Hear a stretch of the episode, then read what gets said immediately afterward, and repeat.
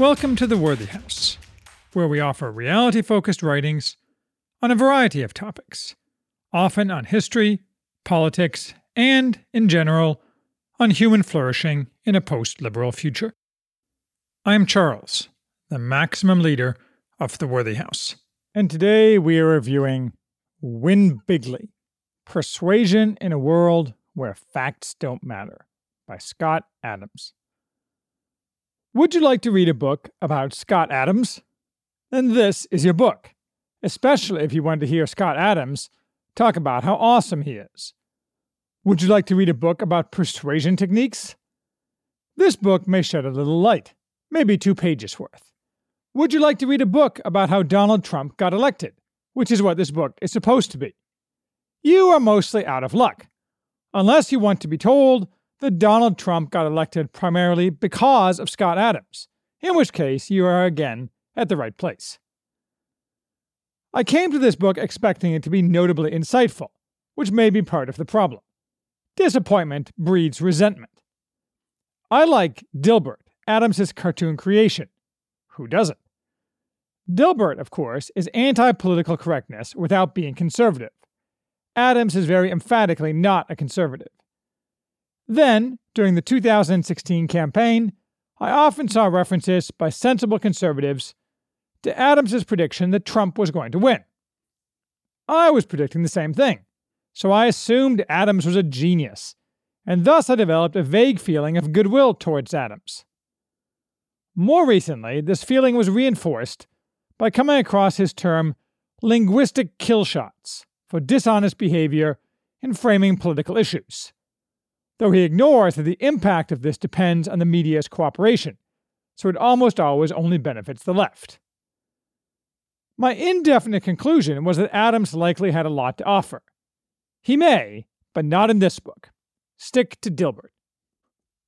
Win Bigly is very padded. Much is repetitive, and much is reprints of blog posts from 2016. There is a basic structure of five parts, but they're pretty much indistinguishable from each other. You can boil the whole book down to a few sentences. Facts don't matter if the speaker is adequately persuasive. The author can see this because he is a trained persuader. As such, he recognizes the techniques Trump used. In any given happening, whether Trump's election or anything else, there is no way to tell what really caused it, because any answer depends on the filter one places on one's view of the world. And no filter can be shown correct, though some can be shown incorrect. Because of confirmation bias and other forms of intellectual defect, including the effects of persuasion. Hypnotism is cool, and Scott Adams is an excellent hypnotist. No, I don't know why this is relevant either. Trump has a great talent stack, in that he is not the best at any one thing, but excellent at very many things from understanding publicity to public speaking to high energy to being tall. And Scott Adams made Trump the president, and you should therefore recognize his genius. The end. So, yes, Donald Trump gets mentioned a lot. I just don't think that this book tells the reader anything relevant about how Donald Trump won.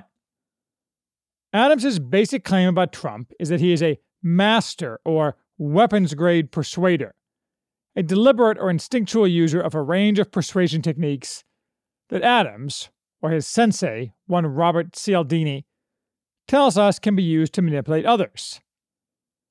Adams only cites a few other master persuaders by name, four to be exact. Two seem unexceptional Steve Jobs and Tony Robbins, though I'm not sure about the latter, not having spent my days watching him, but he was hilarious in Shallow Hal. The other two are just bizarre Madonna and Peggy Noonan. Huh? I can assure you that I've never felt myself being magically pulled to believe what Noonan has to say. She's merely a reasonably competent columnist. And Madonna may be good at surfing the cultural zeitgeist, although now she's mostly just pathetic. But I can't fathom what exactly Adams thinks she's persuasive about. It seems to me that a much better example will be Elizabeth Holmes of Theranos. Probably these other famous people are mentioned to support the main point of this book that Adams himself is an incredible persuader, responsible for Trump's election. Giving as examples people obviously not master persuaders makes Adams look better. Adams refers to himself as only a commercial grade persuader. But that is false modesty, since he very clearly doesn't think he's anything but world class.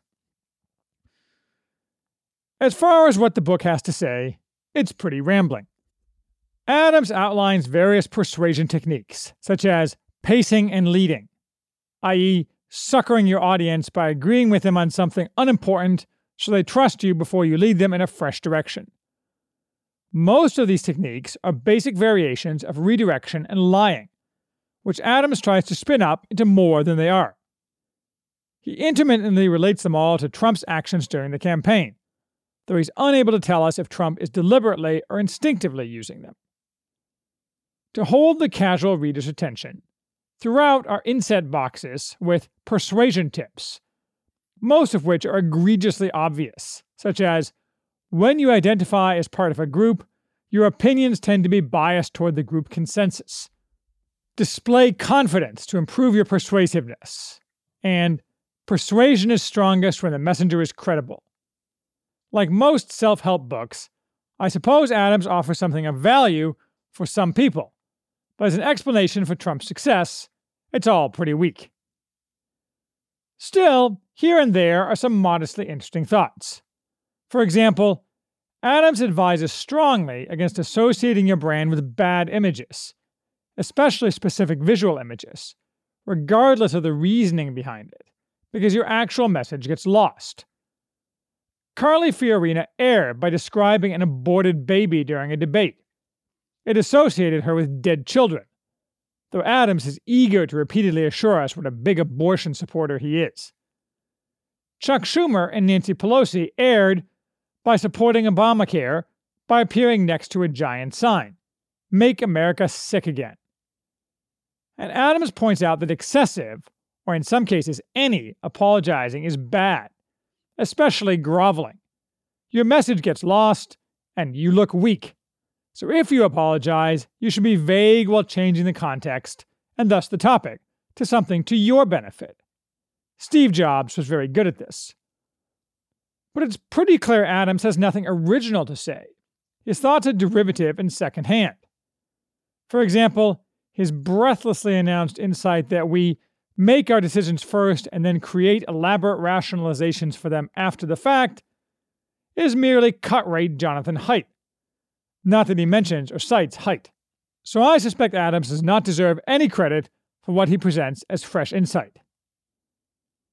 And in any case, those interesting thoughts are more than counterbalanced by errors and tedious detours into what Scott Adams thinks about irrelevant matters.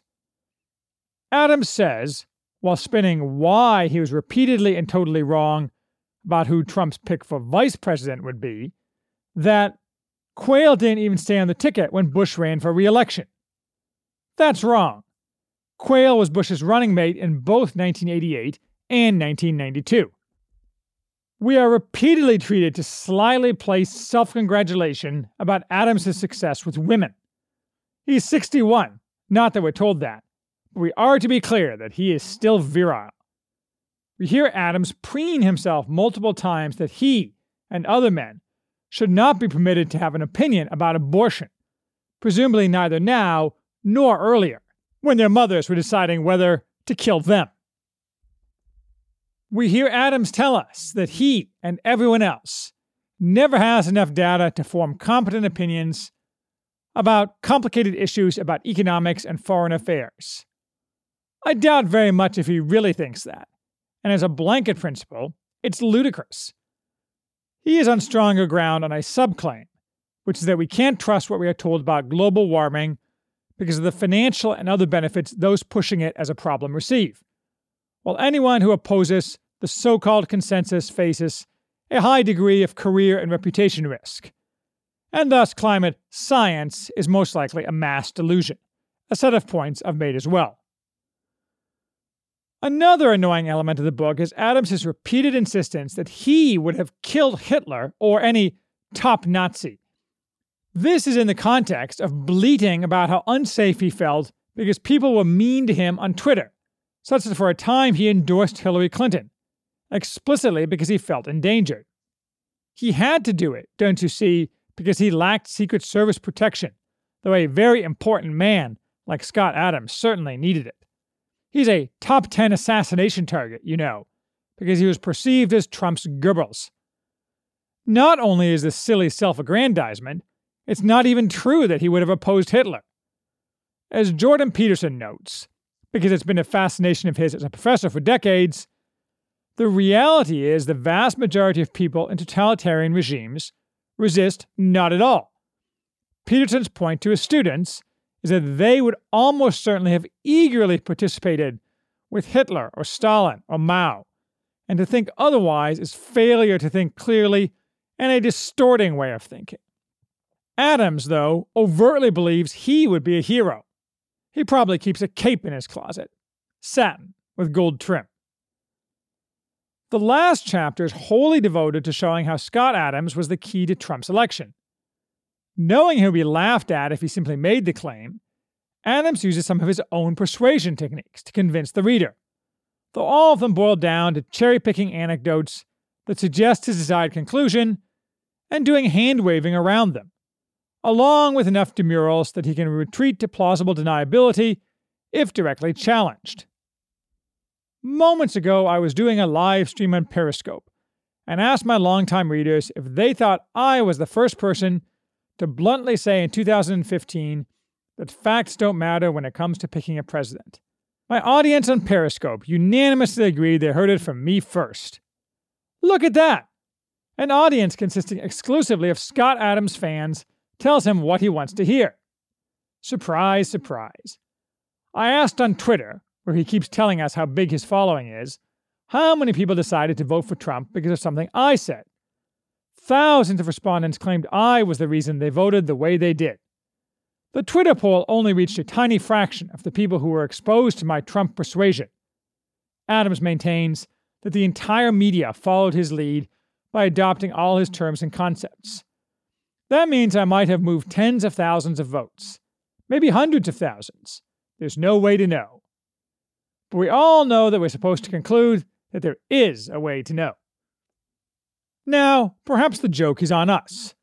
One of the persuasion techniques Adams pushes is lying to associate oneself with someone famous, as in his own trying to associate his predictions with the pollster Nate Silver, though there was no actual connection.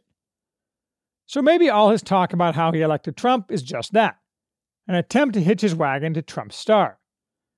Adams makes his money largely from speaking engagements, as we know from his complaining that his intermittent support for Trump harmed his livelihood.